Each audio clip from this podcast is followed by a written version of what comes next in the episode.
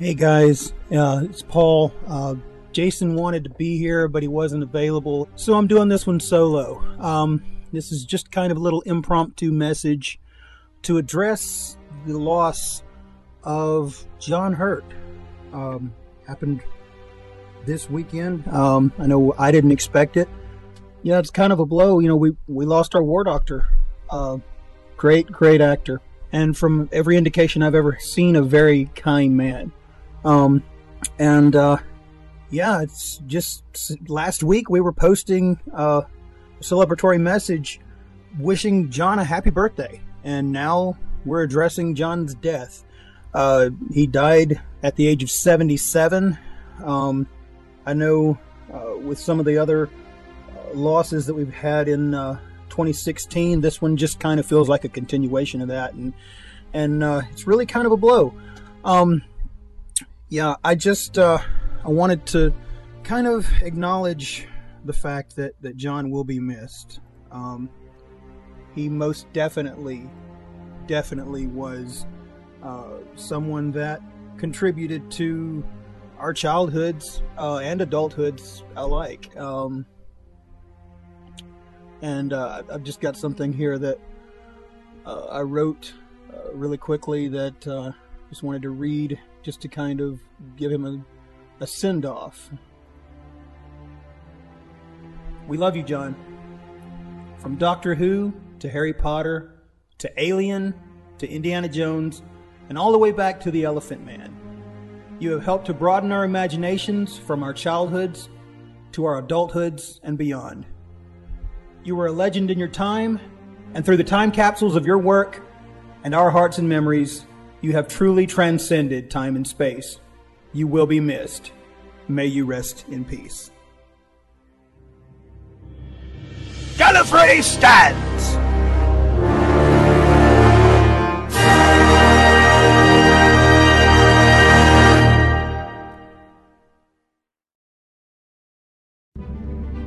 You're listening to Thunderquack Podcast Network.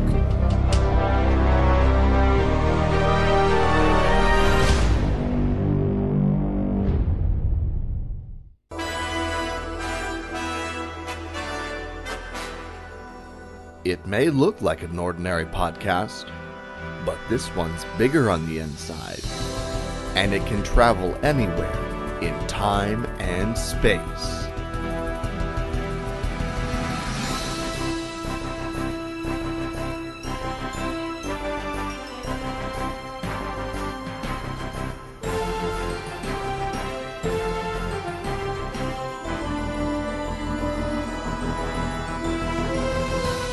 Your sonic screwdrivers and your jelly babies.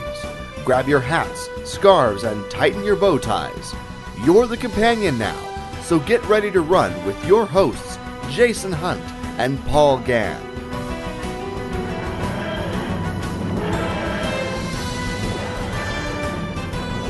This is Talking Time Lords.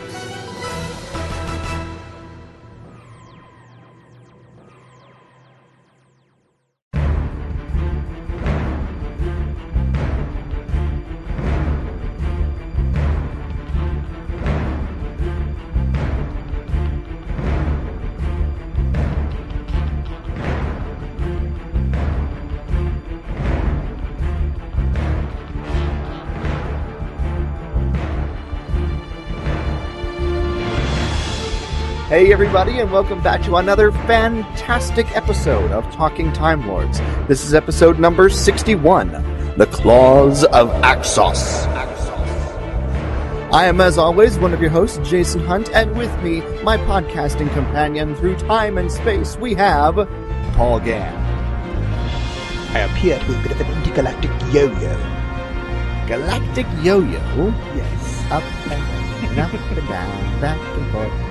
You know, I'm not the one that plays with the slinky, so you know. Mm, well, I do. I've got a slinky. and silly putty. Nice. Yes, it keeps my hands busy. Nice. Anyway, Oh. how's it going, Paul? I, I think I'm starting to get jealous over your uh, toys of my childhood. oh, well. we're back discussing the Master. We took a couple of episodes off from discussing the Master, uh, with, of course, the the new episode of Doctor Who, uh, the Christmas special, uh, Return of Doctor Mysterio, or as we like to dub it, the Return of Doctor Who.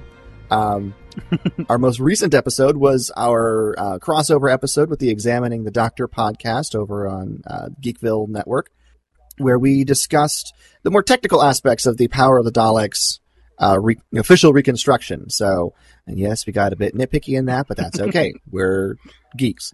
Um, And today we're going to talk about a case of hot sauce. what? A case of hot sauce. A case, Yes. A case of hot sauce. Yes. Isn't that the name of the episode? The claws of axe sauce.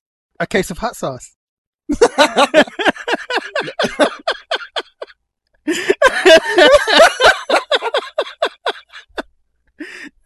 Oh my gosh. That caught me completely off guard. Wow. oh, yes, the master is going to take out the earth with a case of hot sauce. Oh my gosh. I think you broke me. Oh. I could see the record scratch in Jason's head. What? It took me a second. Oh my gosh. Let's uh Start over. yes, we'll be talking We will be talking about the claws of Axos A case of hot um, sauce. as mm, as we return to our master episode reviews. Oh my goodness. My goodness gracious me. Whew. Yes. The master, Doctor Who. axe sauce, not hot sauce. Oh. How did you come up with that? That's the way my brain works. Oh my gosh. I'm going to have a difficult time e- every time I, I say the title of this episode now. Thank you very much, Paul. Should I say horseradish sauce? Hmm. Ah, oh my goodness. But before we get into our episode discussion, uh, we let's go let's go talk about some news real quick. And in the news today, uh, Doctor Who will be airing this year. When we don't know. No. Back to you. but yes, uh, it's 2017. We're getting new episodes of Doctor Who sometime this spring, probably April, but we have no idea. We still have a teaser for the upcoming season, but we don't know when it is actually airing. We have upcoming Doctor Who. We have the release of Class in the United States coming up. And even though it's been released in the UK, some of us are trying to remain spoiler free. Uh, you know, because it's either that or find illegal means to watch it. So, Right. yeah, there's that. Thank you, thank you, BBC, for making us do illegal activity if we want to watch your shows. Oh, yeah, that's not cool. no. Anyway, yeah, the, the news is is that we're still waiting for release dates, and of course, you know, tomorrow after we're done recording this, they'll release the you know, actual dates and With four new trailers and you know Right. behind the scenes footage and exactly. well, I mean, So, basically, know. we're looking at the same scenario with this that we look at with the classic Who DVDs and stuff. If we want to watch it, we either have to pay so much money that it's not worth paying for, or we have to do something illegal in order to watch it because they're not making it available for us, even though we want to pay for it. You know, Right.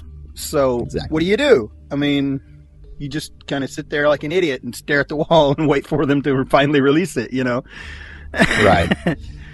it's not, you not, know, not some fun. information would be nice. So you know, Yeah. say, hey, yes, it will be this month or whatever. You know that you know that sort of thing. They don't have to give us an exact date, but say, hey, yes, April or you know March or May or something. Give us an idea. But you even in the case of Class, in the case of Class, there's absolutely no reason why it wasn't released in the United States because all we're getting in the U.S., other than Power of the Daleks and The Return of Doctor Mysterio, all we're getting is like reruns of Star Trek: The Next Generation on BBC.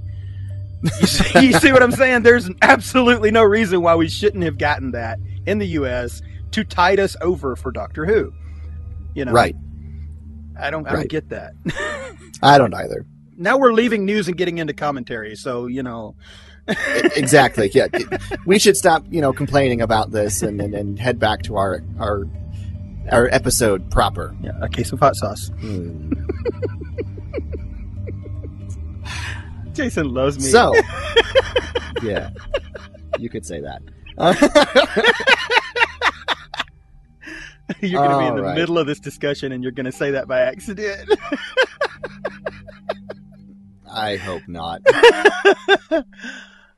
So yes, that's all the news that we have since Christmas.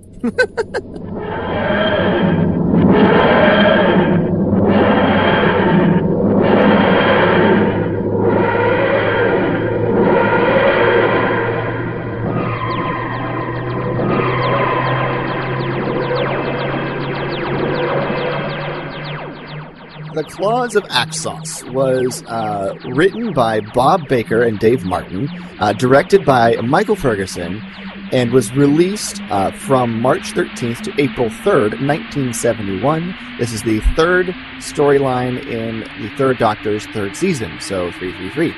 Um, nice little symmetry there.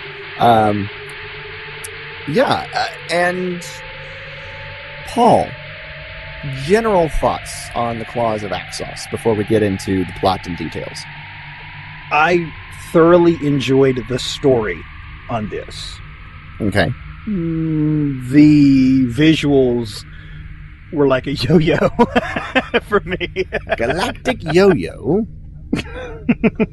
and I say that because there are there are chunks of this that that uh, have the vibe and everything that directly leads into what we got with the Fourth Doctor um, visually, Mm-hmm. and then there are chunks of this that completely go the other way. You know, and and it's it's tonally it feels sort of like it's glued together pretty well, but visually it seems odd in a lot of places.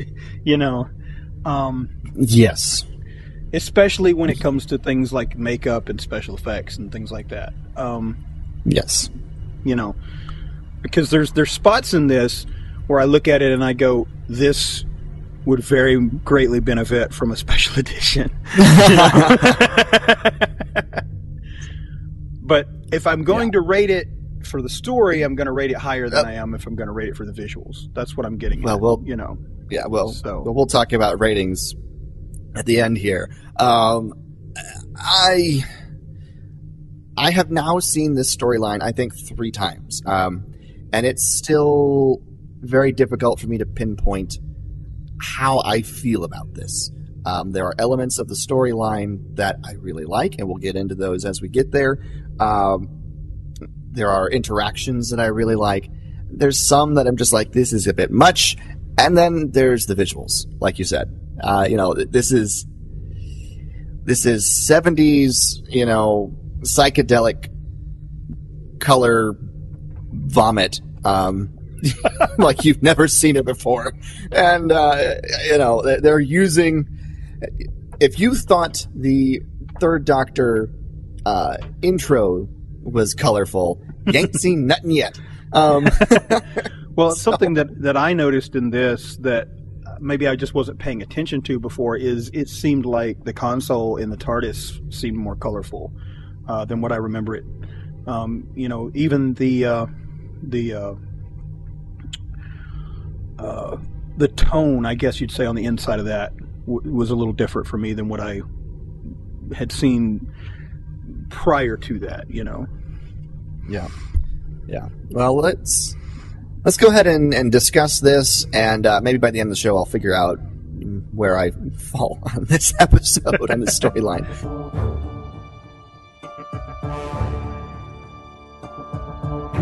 Spoilers.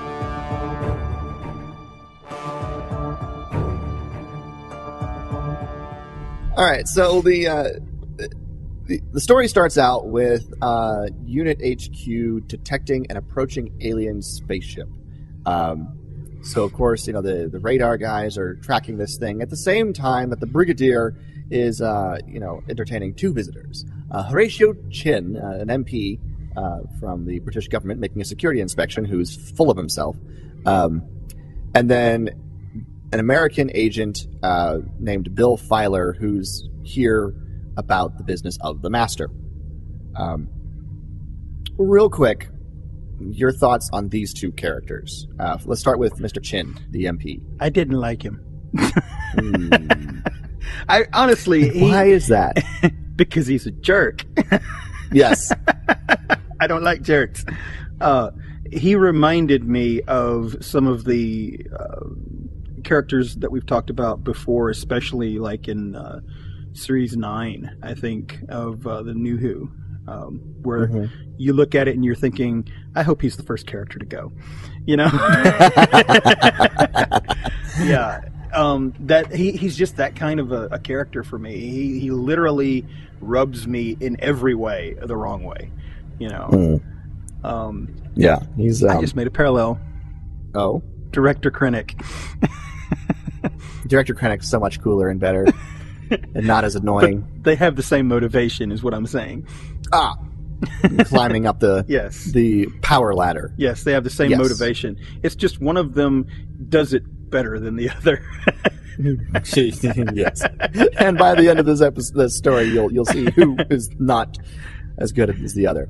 But yeah, uh, I'm not a fan of, of Mr. Chinn. Um, he's an arrogant sot, and as we will see, um, is trying to make a name for himself um, at the expense of everybody else around him. yeah. Um, Bill Filer is, uh, you know, a good character in general. He's the American agent. Um, I like the fact that he kind of does things his own way. Now, was this the first uh, instance we had of United States unit in Doctor Who? Um, I think so. I don't know if Bill Filer is uh, an agent from. He's from Washington. Unit. He's from Washington. I don't know if he's from Unit or if he's from like the CIA or something like Well, that. Uh, I know just she said of the Washington office, so Okay, that so maybe led me. he is. Yeah, that led me to believe that he is from the U.S. branch of unit. You know, Maybe he is. That would be that would be interesting. That they don't Yeah. directly say, but No. you know they just say the Washington office, and then he's an American agent. So, um, cool. Um, although there were definitely moments where I'm like, this British actor is having such a hard time keeping that American accent. Uh, so, but, but, um, that being, but that's because I speak with an American accent. I can pick up on those sort of things. So, uh, but yes, the, he's a British Well, actor who's having a I will say this: know. he he did a lot better job than the ones we had seen previously in the first and second Doctor's incarnations. Yes, he did a better job, but there were some moments where I'm just like, ooh, he's having a really hard time there, particularly when he's captured and he's calling out for help and he can't get, you know, a loud volume Yeah. calling for help because he if he does, he loses the accent, you know. so All right. Um so basically this spaceship is landing in England. Um and of course uh Chinn initially wants it shot down immediately Mm-hmm. um, and basically overrides the brigadier and unit to have the you know defense ministry arm the missiles and fire at this ship before it disappears from radar. Um, and then he has to abort the missiles and have them self-destruct in order to not have you know what come up come down again. Um, right. And the entire time he's doing this sort of thing, you get the idea that he has no idea what he's doing. right. He has no idea what he's actually doing. Um, He he he And- thinks that he's the smartest man in the room, but he's clearly not. Right right. And of course he's you know kicks out bill filer because he's not you know a british subject and so he you know he has nothing to do with these domestic matters. Uh, and of course filer decides to leave unit and go snooping around the now landed spaceship before the rest of unit can assemble.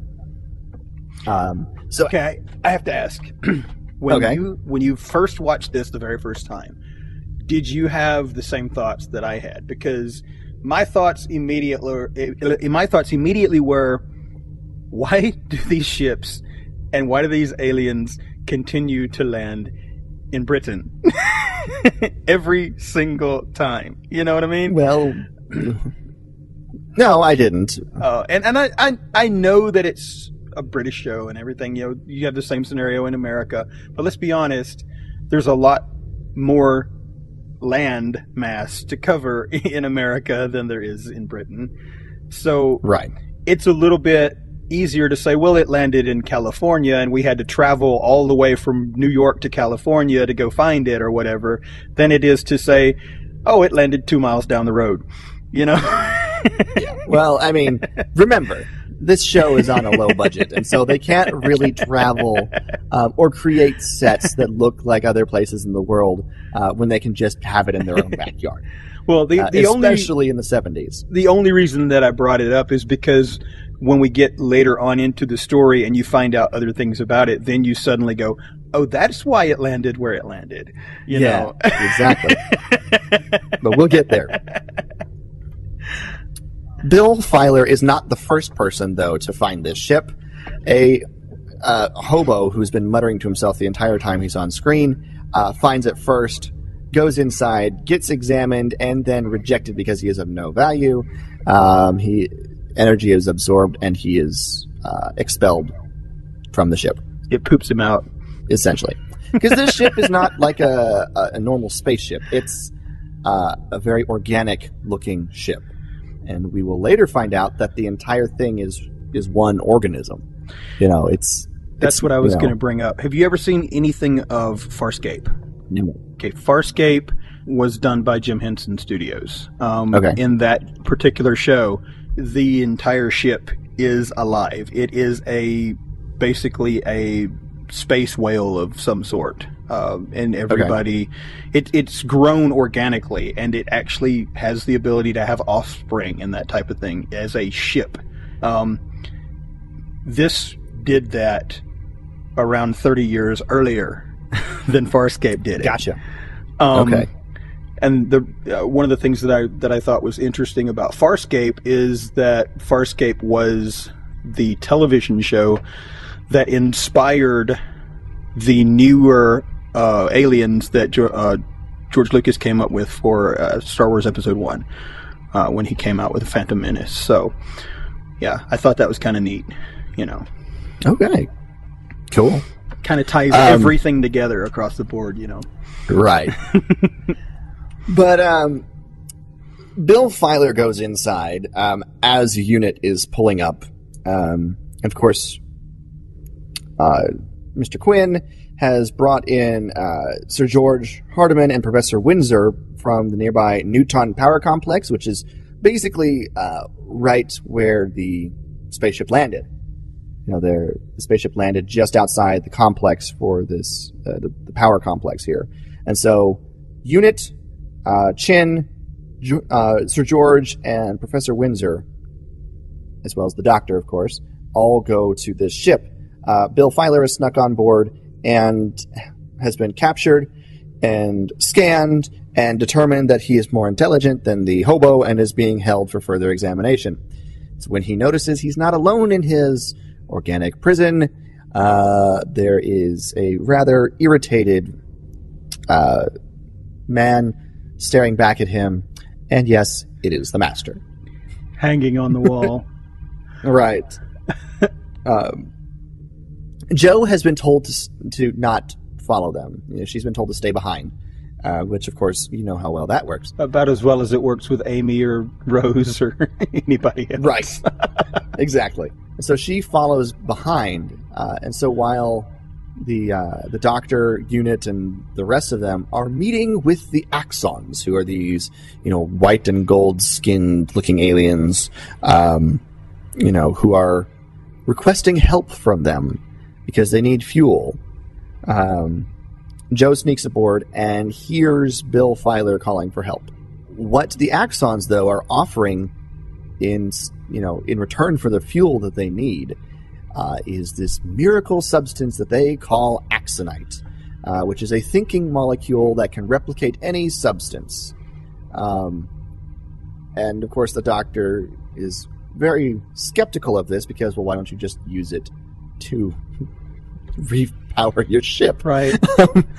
uh, essentially, is what he's asking. And uh, but of course, uh, Chinn and the scientists from the Nuton Power Complex um, are enamored by the idea of what they could do with the Axonite, and uh, Chinn decides to broker a secret deal with the Axons that would give the UK um, unlimited, or that would give the UK um, sole distribution rights of Axonite. Yeah. um, of course, this is all going down at the same time. Jo uh, is looking for Bill Filer and is cornered by a hideous monster. Right. I have to ask, what Okay. did you think about the way that this started out? Because uh, he- when when we first see the ship in space, we see a brief moment where we see these creatures, these odd, you know, kind of gnarled creatures. Uh, While the ship is flying through space, and for me personally, it's not that we saw them that was the issue; it's when we saw them that was the issue. If that makes sense it felt like that you're letting the cat out of the bag too early Okay. If you follow me um, because for me i would have rather waited until after the ship has landed and the whole thing has been set up before we ever see any kind of indication of what's inside Okay. you see what i mean I do. Um, and I see where you're coming from. Um, but I think, you know, what they're doing is um, they're giving us a glimpse of these really gnarled, knobby, blobby, tentacly, you know, creatures uh, to give us the idea that there's, you know, impending doom about this ship. And then, of course, we, you know, after they land, we get the signal that they're calling for help, and we go inside, and there's these really, you know, peaceful looking gold and white aliens who are offering this thing, and you're I think you're supposed to be a bit confused as to what all is going on, um, what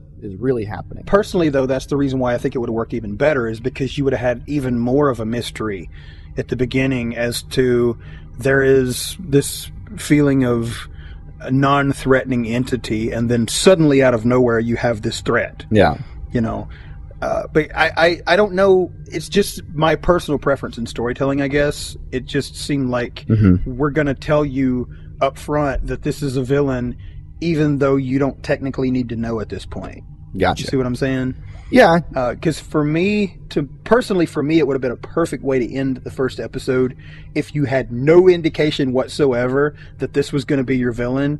And then suddenly out of nowhere you suddenly have this creature appear Mhm. you know?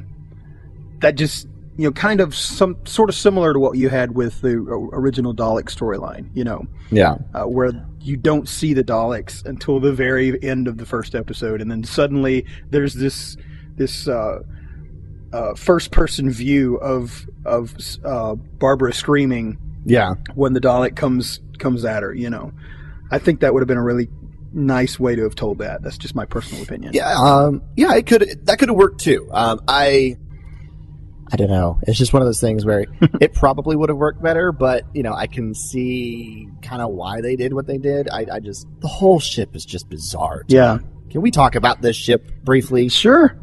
Um, because we find out from the axons that they are essentially physical manifestations of the consciousness of Axos, which is this ship. Right. You know, they- they're you know this is they don't tell the doctor that. no We know No. that, but the doctor doesn't know that. Right. And you know, it's it's all done in various colors of yellow and pink and red and Yeah. you know goldish There's- sort of things and it's really weird. Yeah, and then of course there's there's tentacles coming out of the walls and ceilings and all these different behind the scenes places, you know, uh, where the, they're Yeah. not they're not allowed to go into those places, you know. right. and there's you know claws that extend from the walls Yeah. to you know, grab people if they get too close, that sort of thing. It, it's so it's very weird. And then of course in certain areas they they throw up these weird psychedelic, you know, filters or Yeah. something, you know, and and they only build like half the set, and the rest of it is the uh, you know green screen type yeah. of um, set. You know, the the backgrounds are definitely something that uh, they put in afterwards and weren't actually on set in many cases. Yeah, they did a lot of a lot of blue screen and green screen work on this as well. Um, in the Yeah, uh, manifestation of different characters and things like that. yeah, yeah. So it, it's really bizarre, and the design is just kind of weird and lumpy and a bit discombobulated, if you ask Yeah. me. Um, I'm not because the outside of the ship is fine. You know, it looks kind of like a, a giant parasite A giant leech. worm thing. A giant, yeah, it looks kind of like a giant leech, and it's very monochromatic on the outside, and it even sort of breathes when you're looking at it a little bit. Um, but then you go inside, and it's just very weird. Yeah. Um, and you know, there's different uh, appendages that are sticking out from everywhere. Like you know, there's an eyeball that comes down and looks Yeah. at people and talks to people. Uh, it's just odd. Yeah. I'm not a big fan of the design, particularly of the inside of Axos. You know, the outside is fine. It's a bit gross looking, but I can get that. You know, it's fine. Uh, you know, but it's Think about it in inside is terms. think about it in these terms. When you find out what their actual real goal is in the story, think about how fitting it is that the outside of the ship looks like a giant leech. Mhm, exactly, exactly, and we'll get into that as we go through this story. But It just know, hit it's- me. It just hit me while we were talking about it. you know. there you go. Connections are made. Um, but it's just weird. I will I'm say not a big this. fan. if they were doing this today, I Mhm. feel like that the interior of the ship would have been more slimy looking and whatnot because it would have been the inter- the inner organs of a living organism. You know what Yeah. I mean? and and I mean, I would have been fine if they had gone that way with this as well. hmm But you know, and in some respect, it almost seems like they started to go that way, but then they also needed things like a console room and a Right. prison, and you know this and that and the other thing. And it was just like they went halfway with one idea and halfway with another, and it just kind mm-hmm. of blended into this bleh. You know, I, I'm not a fan of the inside of Axos. all. didn't commit. You didn't commit. you have to commit. exactly commit one way or the other, please. Um, That's one thing that I will say Oh, about the Fars the, the ship on Farscape is the outside looks more organic, where the inside looks more unorganic. Um, Okay. and it's it was clearly a design choice for it to be that way. But there are aspects Mhm. of the ship that you go into different parts of the ship, and it looks very clearly organic. You know, so Right. it, it almost looks like that they took inorganic material and added to the organic parts of the ship and it was a clear design choice to do it that way in the show. I didn't get that vibe off of this. I, I got we don't know what we're doing here. We haven't made up our mind how we want this to fit together. You know, right. um, and they, they say that they grew the ship Yeah. um, which you know they can they can sort of you know like a bonsai tree you can sort of like grow it in a certain direction and you know train it to grow yeah, in certain ways i can i get that but it, the inside just looked sort of pussy rather than like anything else it Yeah. was just lumpy and pussy and they like yeah that looks organic let's make it lumpy and you know weird colored that's organic right and not exactly um, anyway, let, let's stop complaining about that and, and move on with this story. Um, episode two, uh, you know, Jo is found by the rest of the group who hear her scream, and she is told that she was hallucinating yeah, by one of the axons. You know, the the some of the things in this in axon uh, affect people's minds, and we saw that a little bit with the doctor when he came in too. Um, you know. So the doctor saying, "Yes, I, don't worry, Jo. I experienced this too," kind of dissuades Jo a little bit. It's kind of interesting though because in the doctor's case, he literally has this vision of one of these gnarled, creepy crawly looking things, uh, saying, "We have an alien presence. We have an alien presence. Test it. Test Yeah. it." You know, and and and it's very clear that they detect immediately that he's not like everybody else. You know, Right. Um, Right. Um, So that will come into play later in the story too. You know, exactly. Um, while the doctor is unsuccessful in, you know, stopping Chinn from making the secret deal for the Axonite, he does convince uh, Sir George and Dr. Windsor that it needs to be fully scientifically analyzed before it's distributed. Um, you know, like, like we said, uh, Chinn has ensured, you know, full distribution rights rest with the United Kingdom, and you know this will be a great boon for his career. Oh, and the United Kingdom as well. and then randomly and all of a sudden, he puts Unit under security arrest because uh, the Doctor and Unit are going to be hindrances Yeah, in this. Yeah, Um, it, it, it comes out of nowhere. I'm not surprised he did it yeah. but it just came out of nowhere. So they, you know, the doctor and the brigadier and everybody emerge, and Benton and Captain Yates are already under arrest. Yeah, it, it felt like he did it just because he could, more so than because he had to. You know, it was like, He doesn't like yeah, he doesn't like the doctor and Brigadier Lethbridge Stewart, anyways. yeah. So Well, his whole point of being there was to find out who the doctor really was. And you can see at the beginning when he's talking to the brigadier about it, the Brigadier's just got that smirk on his face like, do you really want to be here talking about this? We've got more important things that we could be doing right now. You know? right, right. So, um, although and while everyone is put under security arrest, although Jo kind of manages to, you know, evade the brunt of that, uh, the doctor is granted special permission uh, to assist Dr. Windsor in the laboratory because Dr. Windsor needs his expertise. Um, and Chinn begrudgingly uh, grants that. Um, but the Axons are not sitting on their laurels either.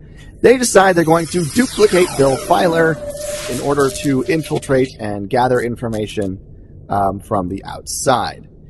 They also strike a deal with the Master, offering him his freedom in exchange for his efforts to guarantee worldwide distribution of Axonite that needs to happen within 72 hours of landing. Hmm. So, yeah, Yeah, it, it makes you really wonder, you know. yeah. The Master and his TARDIS have been captured by the Axons. They don't want to let him go because they want his knowledge of, uh, you know, time travel. Because they are a parasite. Um, and they need energy from planets. And they basically travel the galaxy, draining planets of their energy in order to keep surviving. Yeah.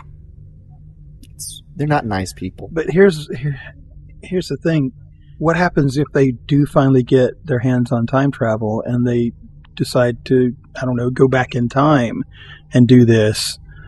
You know, they're going to wipe out entire planets' histories and change time completely. They don't care. And- they're parasites. Then what's going to happen when there are no planets left for them to do this to? That's not their problem. I guess. Kind I of. mean, I don't know. I mean, it kind of mm, it asks the same question that you ask with the Daleks. Once you've taken every planet and drained it, what's left? You know? exactly. They're not thinking that far ahead. yeah. Um, the they also uh, so they they agree to give the master back his TARDIS if he can help ensure that the Axonite, which is they needs to be distributed um, to help gather the energy from the planet, uh, it needs to be distributed worldwide very quickly. So they release him um, on the promise that he will assist in that regard. Uh, but they're keeping his TARDIS. But of course. Um, they also release their duplicate Bill Filer uh, out into the world. Um, You know, they never explained how they caught the master. no, they don't. Yeah. I think my guess is the master ran into them, tried to strike a bargain, and was captured.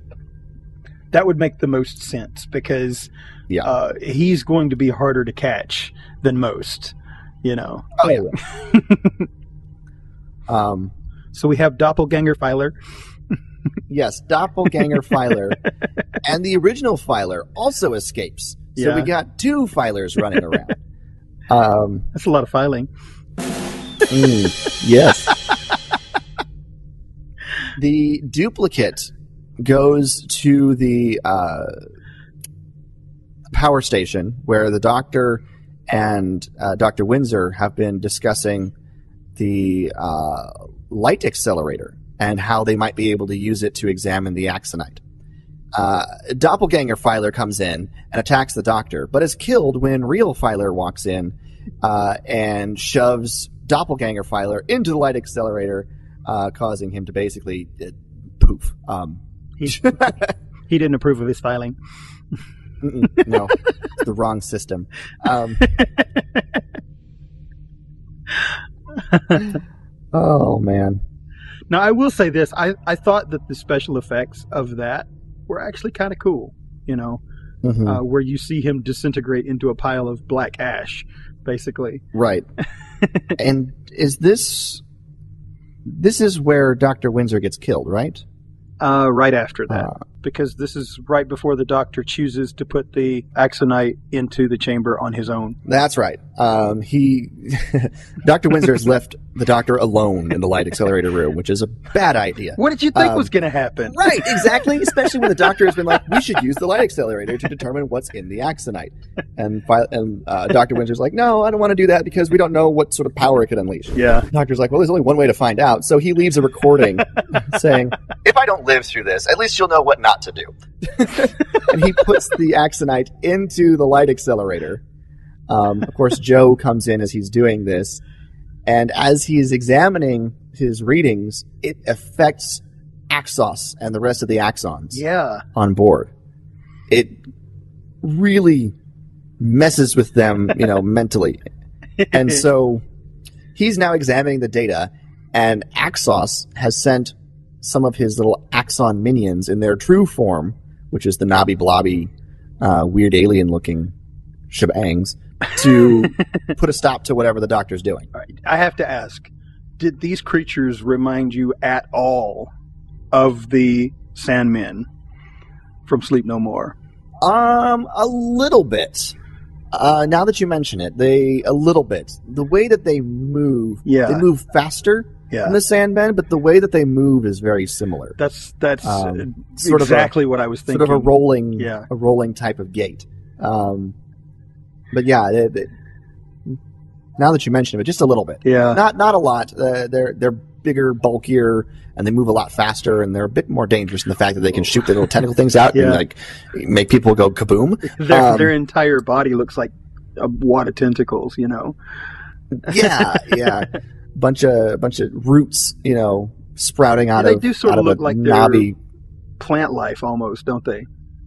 Yeah, it's like it's weird. Oh, it almost looks like a wad of giant wad of earthworms. Yeah, stuck to like a Brillo pad. Yeah.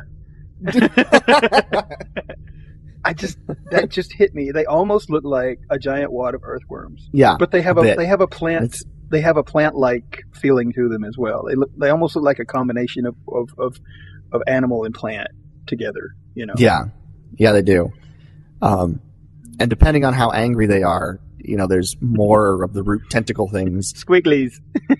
Or, yeah, squigglies, uh, or not. You know, the, the more angry and dangerous they are, the more squiggly tentacle thingies they have. Um, it's kind of weird. And the thing about these things too that I thought was neat is the way that they just come, kind of come out of the walls of Axos. You know, Yeah, uh, and I know they're using blue screen and stuff to make that happen, but it, you see them just materialize out of the walls of Axos. You know, I thought that was kind of Mhm. neat. It's almost like they just kind of peel themselves out of the inside of its body. You know, yeah, yeah. They, they just sort of like are sprout out of out of Axos. Um, he grows a he grows a minion. Um, a bunch of adult-sized babies. Right, mm, yeah. Yeah, gross. Um, We, well, I guess we could equate them to like the white blood cells in our bodies, probably. maybe. Um, yeah, I guess you could probably equate that. Um, not that I've studied those recently, so I don't remember exactly what they look like. Um, Well, it's, it'd be a similar thing to um, uh, Into the Dalek, you know. They- Right. Yeah. that's true. So. Yeah, that's true. Um, or it's another parasite-looking thing, you know. Hmm. Telegraphing much? Um, anyway, as the axons show up in their attack, um, you know, on the the light accelerator to stop the doctor from his testing, uh, Filer is knocked out, and Dr. Windsor is killed. Um, the Axons then transform back into their more humanoid looking shape and capture the Doctor and Jo and take them prisoner. The Doctor is interrogated and scanned and determined to be a Time Lord. Um, and since, of course, the Axons want the secret of time travel, uh, they now say that the Master is a bit expendable. They have another Time Lord. uh, of course, the Doctor says, Well, I can't remember. The Time Lords have taken that from me. And they say, Well, they can repair the blocks in the Doctor's memory if he will help them. Of course, he has no intention of doing that. Um, Meanwhile, the Master is going after the Doctor's TARDIS. yes, he has no intention of helping the Axons and is wanting to use the Doctor's TARDIS to escape. Uh, he unfortunately does not realize the uh, predicament the Doctor is in, in the fact that the Doctor cannot remember how to effectively use the TARDIS. Yeah. Uh, he goes in and sees that the TARDIS console is just in complete disarray as the Doctor has been taking this thing apart in order to try and figure out how to put it back together so that it works. Um, He's basically like, "What on earth are you doing?" You know. what has he been doing? Um, oh. and so he starts trying to put the TARDIS back, together. Yeah. and this is going to take a while. Um, and he even comes to to the conclusion that the doctor took most of this stuff apart for no absolutely no reason whatsoever because right. he already figured out what was wrong with it about 15 minutes after walking inside right. Um, and then the master has the doctor's TARDIS moved to the power station mm, no, it was there. Hmm? No, the doctor wanted it there. well then why was he hypnotizing people and telling them to move it Was he? yeah Oh gosh, I forget. maybe, maybe you're right. Maybe you're right. Actually, Because the brigadier asked him later, he said, Why did you have it moved here? And he said, Because I knew the doctor would come back to it and I wanted to see him before I left. That's right. okay, so yeah, he did. Um, unfortunately for Mr. Chinn, um, the Axons have basically leaked to the world uh, the fact that Britain has this Axonite. And now the world wants it. um, and now Britain, of course, loses their distribution power position uh, because the world is clamoring for complete distribution worldwide of Axonite now. Um, and so Chinn is basically dressed down by the uh, the Minister of Defense. I think it's the Minister of Defense or Security, um, and is said uh, basically your final job is to make sure that this gets distributed um, quickly and effectively. Yeah. When you come back to London, your resignation is ready for you to sign it. Um, Yeah, if you if you don't make this happen, this will take effect. Basically, is what he says. Right. um, but of course, with Chinn basically out of favor now, uh, Unit is released and go back to their jobs. Which was actually kind of funny to watch. Yes. Uh, so of course, the Brigadier is you know running around trying to get uh, a complete idea of what the situation is. He goes to the power reactor station uh, where the TARDIS is, and he, Captain Yates, and Sergeant Benton notice the Master coming in and out Yeah. of the TARDIS. um, is Bill Filer there too? I think he is. Uh, Um, he shows up a few minutes. No, Bill Filer a few minutes later. Bill Filer had been knocked out earlier and uh, is resting in the hospital and is told to stay there by the brigadier. And of course, Filer goes, "Yeah, sure, I'll do that." um, he strikes me a little bit like uh, uh, Jamie, a little bit. a little bit. Yeah, He's a bit like an American James Bond in Yeah. the fact that he doesn't care about what the authority says. but his Um, snarkiness is a lot like Jamie, though. You know. Yeah, yeah. He's got the cool and the uh, the threads for like a James Bond, but his snark is very much in the, the line of Jamie. Um, oh yeah, sure, I'll stay here. You know. Oh yeah, sure. Would one of you Florence Nightingales bring me my clothes? I caught that too. Oh. Um, of course, the, the Master is now trying to hook the TARDIS into the light accelerator in order to jumpstart it, basically, uh, because the power is not working properly in the Doctor's TARDIS. The Brigadier and unit capture him, and that's when things start going haywire a little bit. The Axonite harvesting is beginning, and power is being drained from the station into Axos hmm the master is the only one who really knows how to deal with a situation like this. And so he bargains for his freedom and says that he will assist the brigadier um, in stopping Axos in exchange for complete freedom, which of course Bill Filer doesn't like, but they have no choice. Um, basically, what the master is going to do is he's going to initially drain the power away from Axos into the TARDIS, and then open the floodgates and overwhelm the Axons with the power, causing it to basically short circuit. Right. um, give it a nervous breakdown. Um, of course, you know, and th- thus blowing it up. Of course, that would kill the Doctor and Jo, who have not yet escaped. Which causes the Brigadier to change his mind and say he doesn't want to do it. And then the Master gives, uh, you know, a great line. Uh, Either we destroy Axos or Axos destroys the world. Which will it be, Brigadier? right. And the Brigadier doesn't say anything, but turns away from the Master, He just walks off. leaving the Master to continue what he's doing. That's that's something that I that I think is cool about the Brigadier is when it matters, he doesn't hide the whole thing about how he feels about the Doctor. Yeah, they play that little cat and mouse game of I don't want people to think we like each other, but when it really Mhm. matters and push comes to shove, Yeah. he's not going to hide it. Right. Unfortunately, the Master's scheme doesn't work. Axos is able to reverse the uh, overflow of energy back into the uh, light accelerator, and uh, Sir George gets everybody out of the room so that he can try and disconnect the machine so that the feedback won't cause the whole thing to explode. Uh, he starts doing it. He's partially successful, but then the feedback hits, and while it doesn't explode, it gives enough of a of a power jolt into him that he is killed and thrown, you know, way out of the machine, over the guardrail, and down to his death. Yeah. Can I say something? Yes. Uh, I did notice something, uh, and this is just my keen eye, you know, uh, when it comes to you know the, the old special effects and things like that. When he got knocked off the machine, he was Mhm. facing toward the machine and falling backward. And then when Uh-huh. it changes shots, he is facing the railing and going up and over the railing as if he had turned around and jumped right. you know, I noticed that distinctly. I was like, yeah, that's a br- break in continuity there, you know.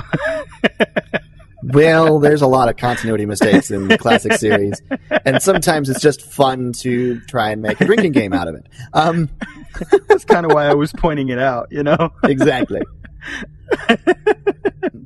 now, the good news is, is while the Master was trying to overload Axos, um, it allowed the Doctor and Jo the opportunity to escape. So the Doctor and Jo are now back in the game, and uh, the Doctor has an idea, and he's not letting anybody really know what it is, which is, of course, causing everyone to be a bit confused or distrustful Including Jo. including Jo. Jo is confused. Filer doesn't trust the doctor, and the master is like, "Why are you doing this?" Um, you know, Filer knows the doctor less than anybody else, so he has no reason to trust him in the first place. exactly, And he makes it very, very, very clear something doesn't feel right here. exactly. And he's the only one that really catches on that the doctor's surface plan is to just escape. Yeah. He and the master are going to escape and leave Yeah. Earth to Axos. And the master is, you know, oh well, I didn't know you had it in you, Doctor.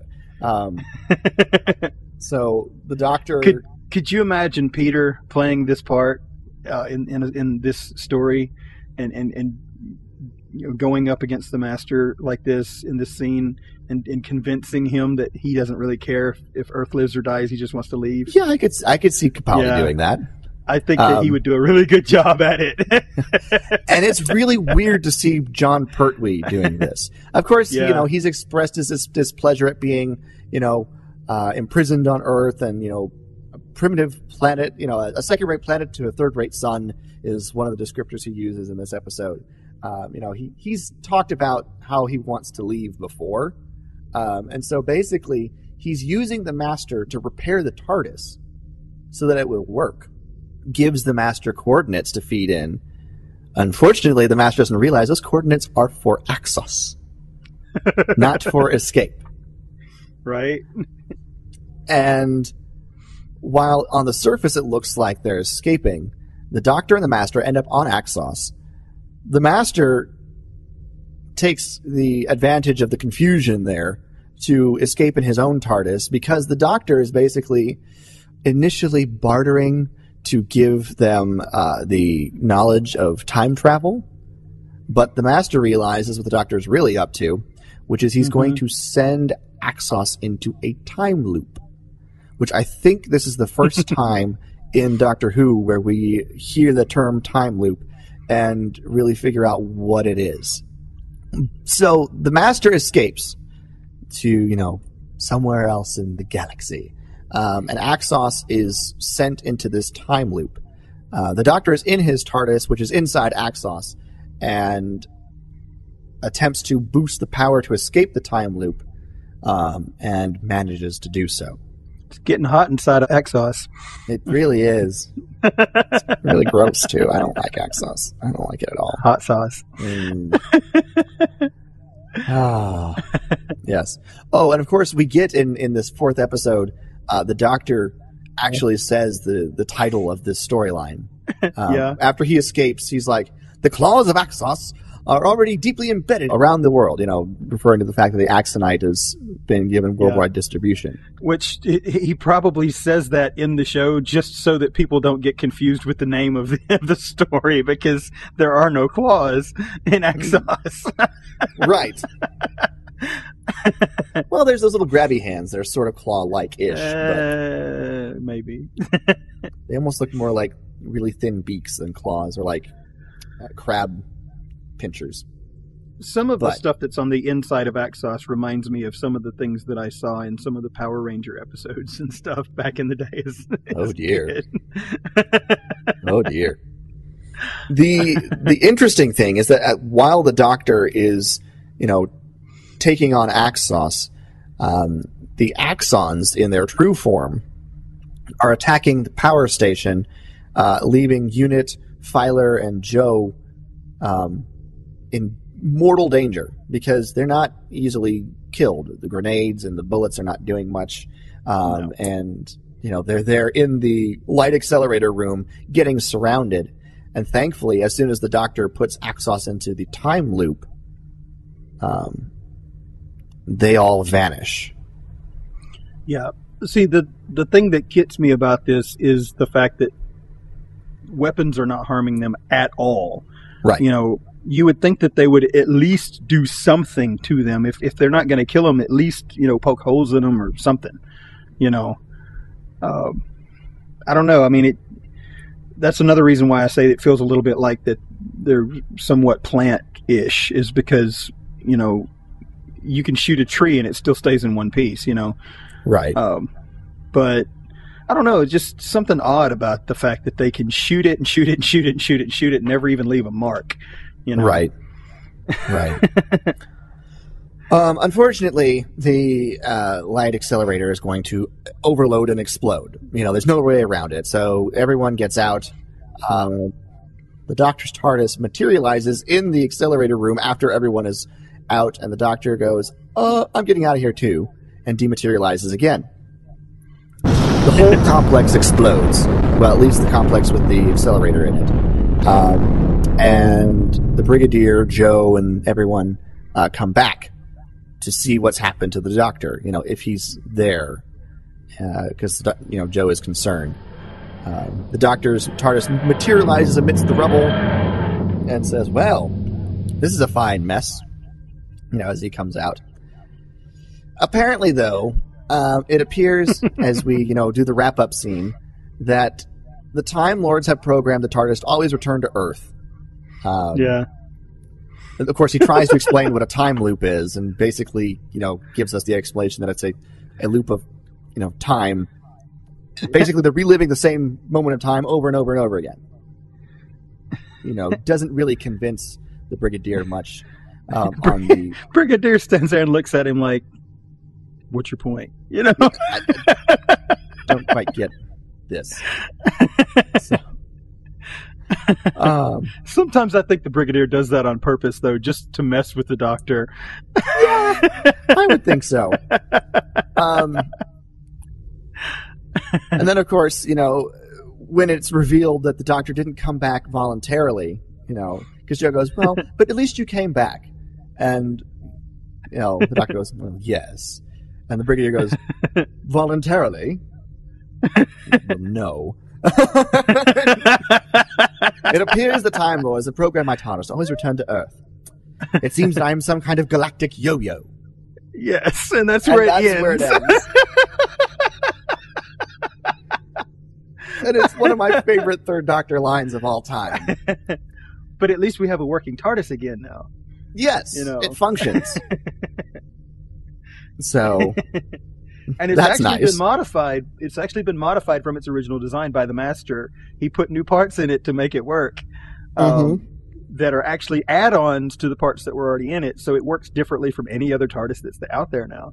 yeah, You know. it's uh it's a one of a kind. It's a unique. and of course, the entire time the Master's inside the TARDIS trying to put it back together, he's complaining about the antique and you know how, how, how it's an antique and how the Doctor's completely you know ruined everything and all this stuff. He's it's totally not what a TARDIS should be, apparently. So Well, of course, we also know that the Doctor makes more and more and more modifications over the years as he goes too. So, oh yeah, you know, Oh, yeah. it, it, the fact that it's an antique really doesn't matter when you're continually upgrading it and, and adding to it. You know, Mhm. exactly. Um, and so basically, just since this is a master episode, at the end of this, the master is now free to move around the galaxy again. Um, universe apparently, because we never physically see what happens to him at the end of this. Well, he he dashes into his TARDIS and it dematerializes, so he leaves. Um, Um, so, and the Doctor at the end of it is going. I'm about ninety percent sure that he's stuck in the time loop. and, and Filer's like, "What? he's like, how much? He goes, I'm "P- pretty sure. well, pretty sure, okay, he might have gotten away. right? right." Of course, knowing the master, that's almost a certainty. Um, especially because we have more episodes with him. Oh. Uh, the the only thing so far, the only thing that I've got that I would say negative overall about what we're seeing with the master is that all of these stories are happening back to back to back to back to back. It, it would be nicer to see them spread out a little bit. Yeah. you know. and and while this season we'll see um, this season is definitely all of these stories involve the master um, we'll see after the season they start to spread them out and we get one or two here one or two there um, so it, it, it is it does start to get spread out again um, Well, it's But- the whole idea of if you defeat a villain every single time you see them back to back to back to back to back, they start losing their threatening feeling. You know, they they don't Right. feel like so much of a threat. And I, so far, that is the only real complaint that I have with the character in general is that we're seeing so much of him in such a short amount of time. you know. gotcha yeah i can understand that so but um, overall thoughts and uh, rating uh, actually say final thoughts and, rating for Can, the claws can I, of Axos. Can I separate the story from the visuals, or do I have to rate it all together? uh, well, give us do both. okay. um, the story. I'm I'm going to give the story like maybe a seven and a half or an eight because I like the story. I think the story is a, a, a good story. I think that it's well written. I think that it's well executed for the most part. I think what takes away from the story is the visuals, and and I think if you took that exact same story and put it in today's uh, modern Who visuals, it would be such a much more dynamic story, you know. Um, so I, I'm going to rate the visuals like uh, f- six. I'm not even going to that. I'm going to go five and a half. I'm going to go five and a half on the visuals. I'm going to go eight on the story. So I'm going to set it somewhere at about a seven, maybe six Okay. and three quarters, Okay. just because of that. So Yeah.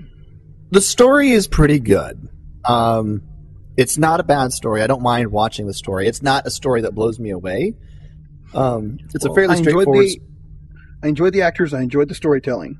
I Mhm. just didn't like the way it looked. You know. right, yeah, and so and while you know, it's a it's a fairly straightforward story. I like the story. It's not you know, there's not really many twists or anything, um, or any surprising moments in the story. but part But of that's also the way that it was shot Right, because they they Um, take all the surprises out of it by t- giving everything away.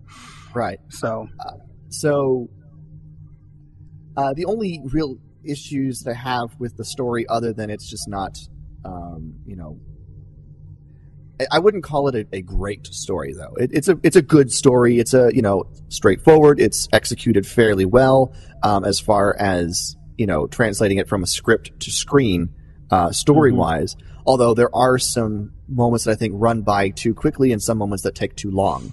Um, mhm. the you know like i said the arrest of unit just happens. It's just it right, there's no warning no explanation other than it just happens. Um, and then the the leak that you know britain has axonite just happens and he has to start distributing it you know? Um, those are you know some points where i think it happened a bit too quickly. And then there's the scene where the doctor is being interrogated by axos to reveal the secrets of time travel and they start getting into some of the scientific stuff you know Right. and that slows that scene is slow. Um, you know so i think you could have balanced it out a little bit but you know that's i'm, I'm picking things apart. My biggest quibble with this story is the design of the axons their natural form. I'm not a big fan of those um, and Really? the look of axos in general And i'm not I a was- big fan I was actually happier with their natural appearance more so than I was their golden faced appearances because to me that was more disturbing than the the actual appearance. and i you think that's why i preferred those it's, it's, it's just off-putting having the golden faced Yeah. you know things it's, it's a bit more alien it's a bit more off-putting whereas we have these walking you know uh, fungus uh, you know Yeah. things um, you know that are six feet tall and you know as wide as they are tall you know it, it I, you know it, i don't know they there wasn't they didn't seem very original to me um, and maybe that's just because I've seen so many of these classic stories that they keep using similar designs over and over again because that's what they could make. Um, you know, and and I'm not a big like I've, I've already said I'm not a big fan of the interior of Axos. That being said, I like a lot of the character interactions. Um, I hated Chinn because I was supposed to hate Chinn. Uh, Filer worked well within the story. He was likable enough that you know he didn't just seem like you know, hey, let's get you know random character number one to play a part in this story. You know, he was I would have enough. actually liked to have seen a little more action from him to be honest. Yeah, you know, so he's a likable enough character and a unique enough character that he worked well in the story, um, and he wasn't just there. Um, so that was good. I think overall, I'm going to have to give this episode though six and a half, just because, you know, it, it's Mhm. not one of my favorites. I like it well enough. There are some great moments in this, I said, but the the, the look of the interior of Axos just takes me out every time, and I, I it just bothers me.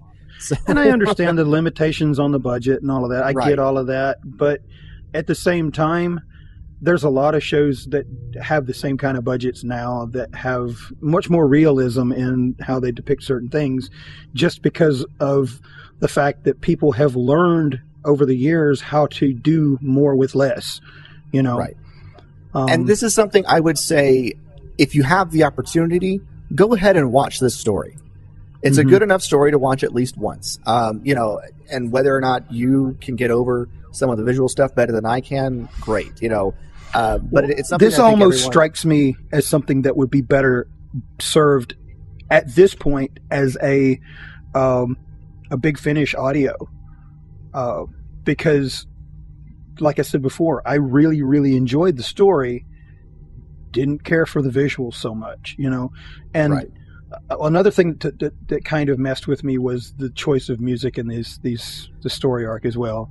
and and you'll Um, find and i think we talked know. about this a while ago but you'll find the Yeah. music in the third doctor stuff really odd um, it's Yeah. it's completely electronic synthes- synthesizers Well, the synthesizer part's not what bothered me. It was the choice of the pieces that they put into this. It, it- Mhm. a lot of them didn't feel like they matched anything that was going on in the, the episodes. You know, they it was like, okay, we just have a different music than we had last time. We're just going to drop it in here because we have it. You know, Yeah. And I would almost have preferred that we have something a little bit more like what we had with the Fourth Doctor, where we just maybe have some thematic, you know, horns or drums, and that's it. You know, just to emphasize something's happening now. You know. Yeah. Uh, and well they'll, they'll grow to that as we'll see but Yeah. you know it's you know right now they're this is smack dab in the middle you know in the beginning of the Mhm. 70s and so you they're trying out all this very psychedelic yeah. sort of stuff, and it's really, in a way, very experimental. So Yeah. um, a lot of it is, And So some of it works, and some of it doesn't. So right, right, and so you have to go You know. into this era with that in mind. You know, this is Yeah. early '70s. There's a lot of psychedelic um, stuff in the visuals, which bothers me. you know, I'm not a big fan of that. Um, Jason's but not a there's al- toker. nope, nope. I'm not a hippie either. So you know, tie dye is not my thing. Um, He's not a not a toker.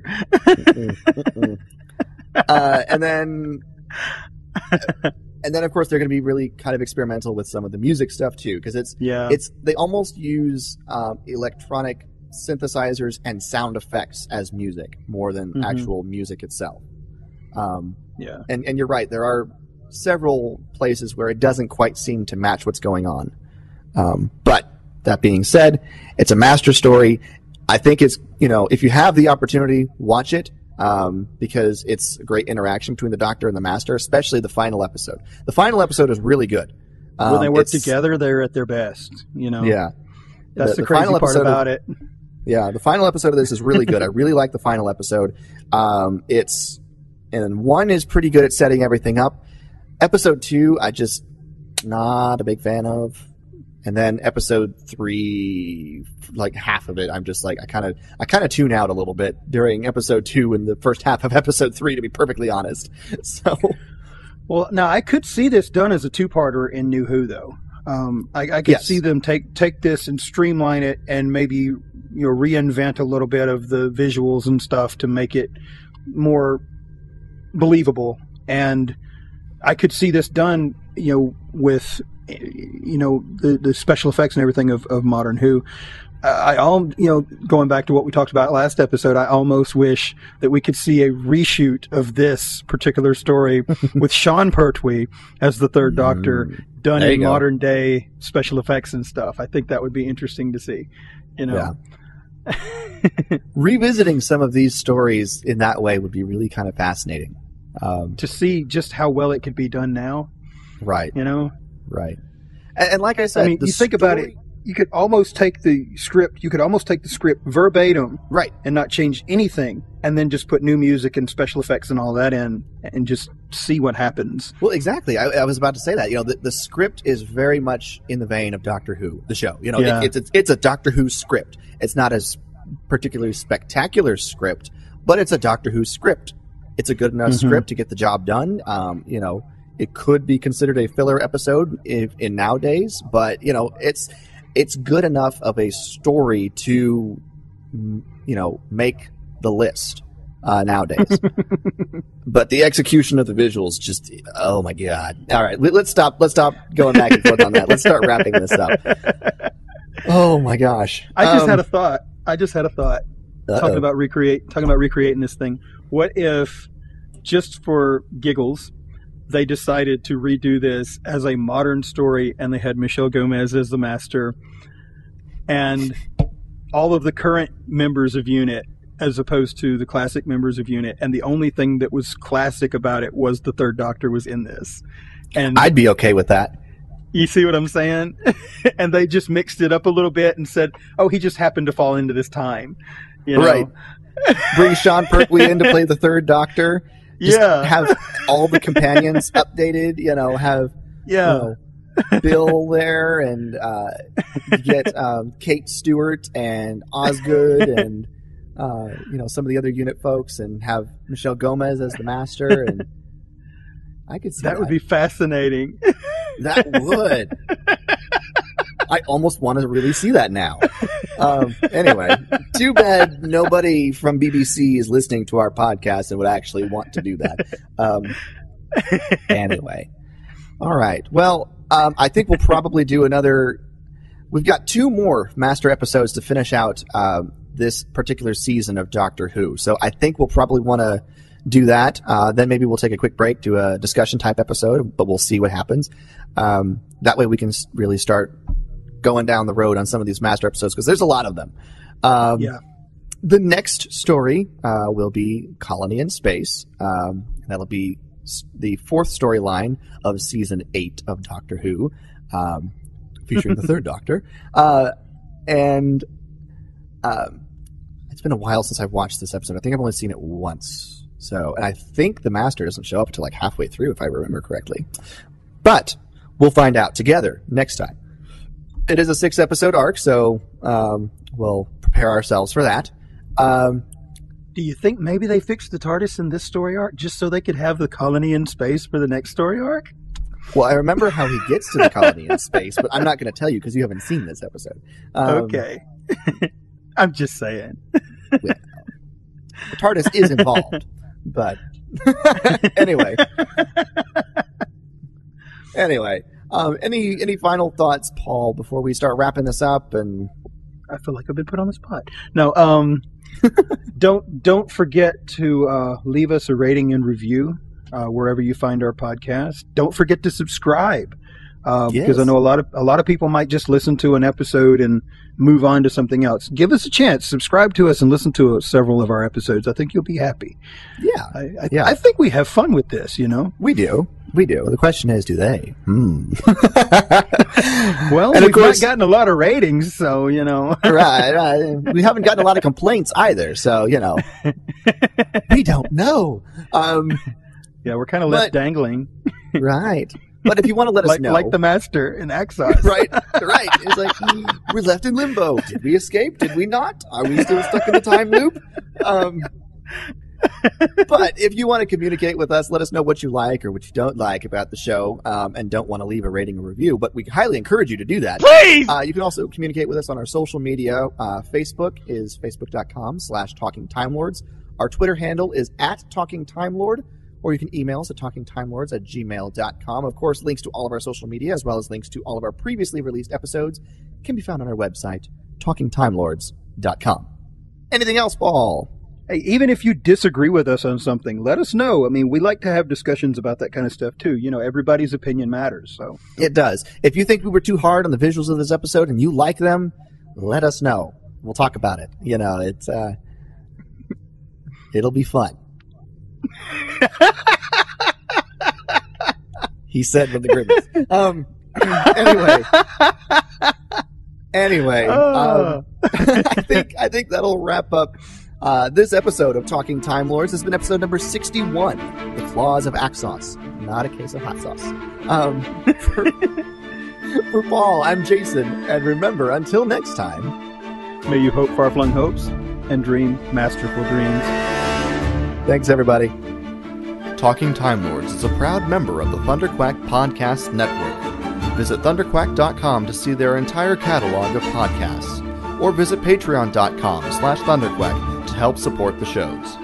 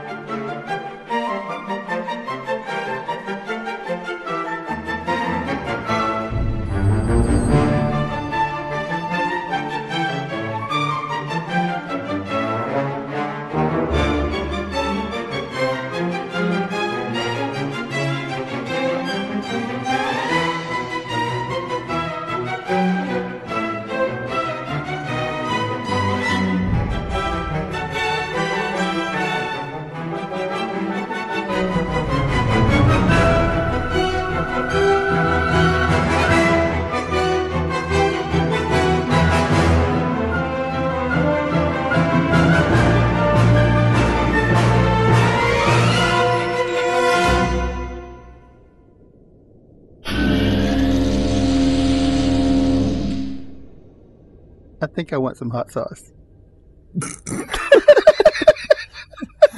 The case of hot sauce has already infected the earth. oh. Oh. I will never be able to look at this episode the same way again.